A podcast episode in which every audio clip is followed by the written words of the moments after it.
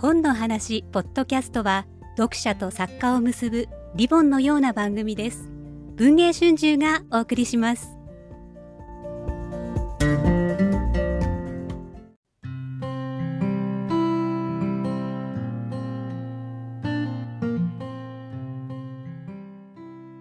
本の話ポッドキャストをお聞きの皆さん本日は作家奥田秀夫さんのご自宅にお邪魔をしましてスペシャルインタビューをお届けしたいと思います。久方ぶりのドクターイラブシリーズコメンテーターが発売になりました。2006年の町長選挙以来ですので実に17年ぶりの単行本ということになります。まずお伺いしたいのはこの長い沈黙の理由と申しましょうか。僕としてはもう封印したつもりだったんですねイラブシリーズを。そうですか、ええ、もうやめようと思っててルーティンが僕あんまり好きじゃないですねルーティンワークがね、はい、あとはそのヒット作は一度捨てた方がいいという考え方の持ち主で、はい、ヒット作ってその諸刃の剣で読者も出版社もそれを要求してくるんですけど、はい、それに応えてると今度自己模倣と縮小再生産が始まるんですよね。そうするとも作家としてどんどん先押しするんで、はい、早い段階でヒット作は捨てた方がいいんですよ。と私は思います当然読者の方からもそして我々編集者の方からも、ええ、どうかシリーズを再開してほしいという声はもうずっと届いていたかと思うんですけれどそれはもう一貫してじゃあ、そうです、ね、書かない。書かないと決めてましたね、はい、やっぱり同じことをしたくないっていうのと読者の期待に一旦答えるともう答え続けなきゃならないわけですよね。はい、それは私にはなんかちょっと精神的に負担があるっていうのとあとやっぱり作家の心意気クリエイターの心意気っていうのはキャッチミーイフユーキャンなんですよ。俺を捕まえてみろっていう。ここにはいないぞっていう、はい、ある種対戦相手ですから読者も編集者も、作家にとって、はい、常にその想定外のことをしたいっていう思いが僕の中にありますね。チャレンジしないと面白くないし。だから毎回ね新しいことをチャレンジしてるんで同じことはやらないっていうそういうスタンスですね。キャッチャーミット通りには投げないぞという。あそうですね。そ のお気持ちがどこかで少し変わってこられたタイミングまあやっぱ年齢を重ねたっていうのと、はい、あとは担当編集者から OLM の何十周年かなんかで、お願いだから一本書いてくれって言われて、はい、じゃあ書いてみるかと思って昔の読んだら面白かったんで、はい、僕は自分の作品ってほとんど読み返せないんですけど、はい、まあでもそろそろ読んだらあこれやっぱ面白いなと思ってじゃあもう一冊ぐらいやってもいいかなっていう。15年半間が空いて、ね、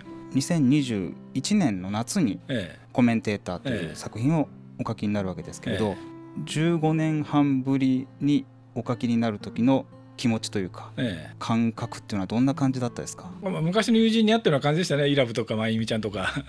そんなに難しさというのはないですないです。もうすぐ昔に戻れて一緒に楽しかった。書く方も楽しかったですね。そんなにご苦労もなく。なかったです。一つ今回題材としてちょうどまさにコロナ禍真っ只中ということもありまして、作品の内容にもコロナというのが影を落とすというか光を当てているというのか言い方は難しいですけれど、ええ、扱われている部分があると思います。表題作になりましたコメンテーターは、まあ、イラブが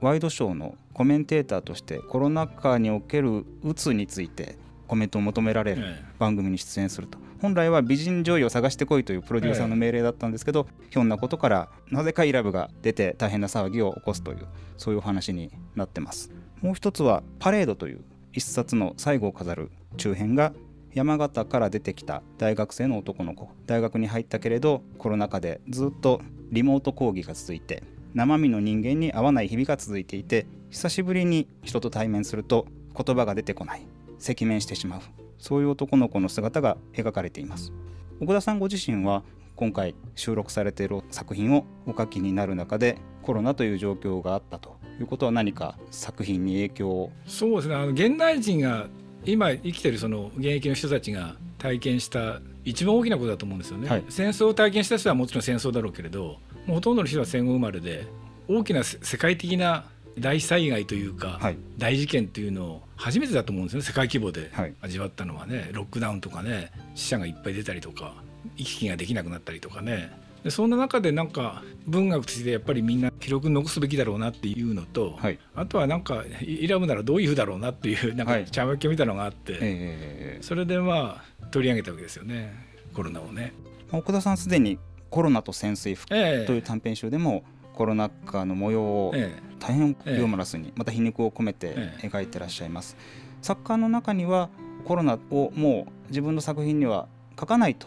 いう考えの方もたくさんいらっしゃると思うんですけれど奥田さんはかなり早い時期から非常に自然体として起きている現象を小説の中に取り入れてらしたような印象を受けますけれど、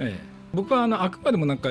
借景として借りるわけですよね、借景としてコロナを描いてるわけでコロナ自体の問題を人類はもうどうすることもできないわけだからコロナになった時人はどうするんだろうなっていう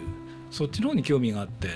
書いたんだと思いますね。普段の全く他の小説をお書きになるのと同じような同じです。ねお気持ち、ええ、基本的に私はテーマは描かないタイプの作家ですね、はい、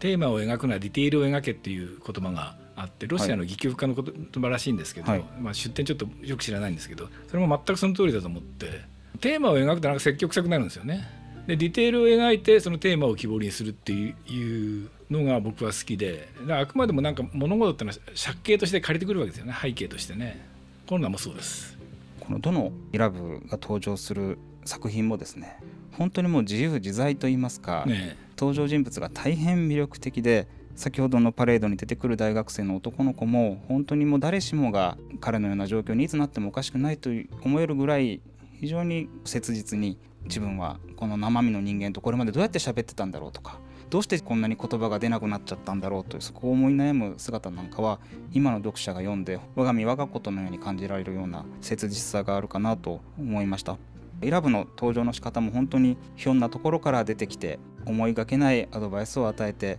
物語が思いもよらない方向へ動いていく。読んだ側が全く予測もつかないような展開をどの作品も見せているように思われたんですけれど奥田さんは今回こういう話でいけると思う時にどれぐらいまでその展開というのは決めてお書きになるんですか？いや全く決めてないですね。とにかく登場人物のその病気みたいなものをまず最初に設定してどうやって治すんだろうなっていうところの発想なんですけど、はい、イラブシリーズってそのイラブが主人公だとみんな思ってるかもしれないけど、はい、患者が全員主人公なんですよね、はい、イラブの視点で描かれたことは一度もないし、えー、でも患者の視点で書いてるんですよね。で患者がなんか道に迷ってふっと見たらイラブの病院があってそこでなんか不思議な体験をするっていうそういうのがコンセプトなんですよねこの小説のね、はい、自分と全く違う異物と出会ってどう自分が変化するかっていうそういったものがあのベースにあるんでだからその病気の設定を決めればあとはまあなんとかなるというかいうところはありますね。じゃあそれぞれ登場する主人公がこんな困難を抱えていると、ええ、そういうシチュエーションや症状をうまく思いつくことができれば。まあ人生相談みたいなもんですからねこの小説ってね、はい、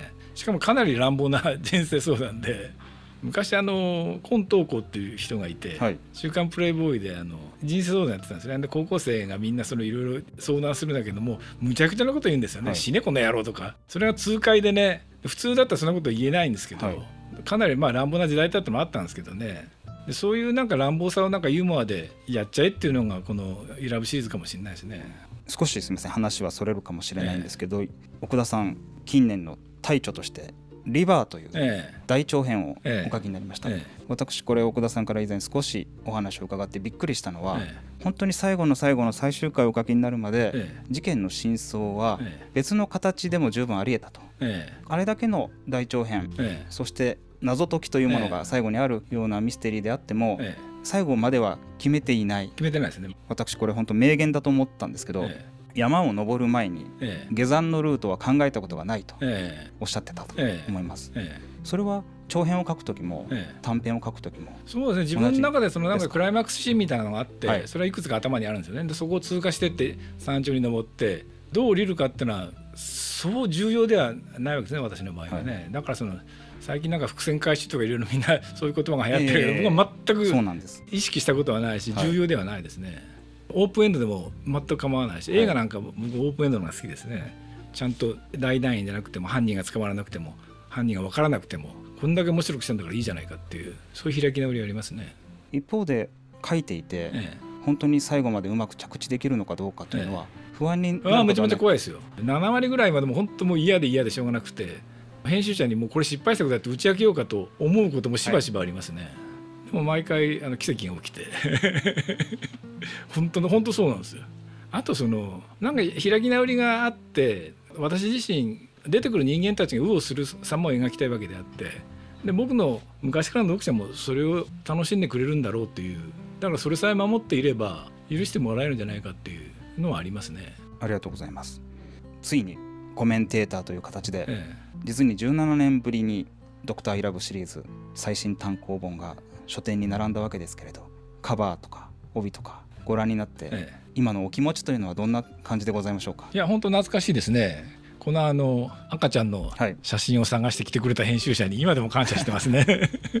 これ本当一発でシリーズって分かりますから、はい、素晴らしいアイデアですねこれはね。ぜひ昔からのファンの方もここから新たにファンになられる方もですね書店の店頭でこの赤ちゃんの写真の入った本を探して手に取っていただけたらと思います。本日は奥田秀夫さんをお招きしまして最新刊コメンテーターについて伺いました。どうもありがとうございました。ありがとうございました。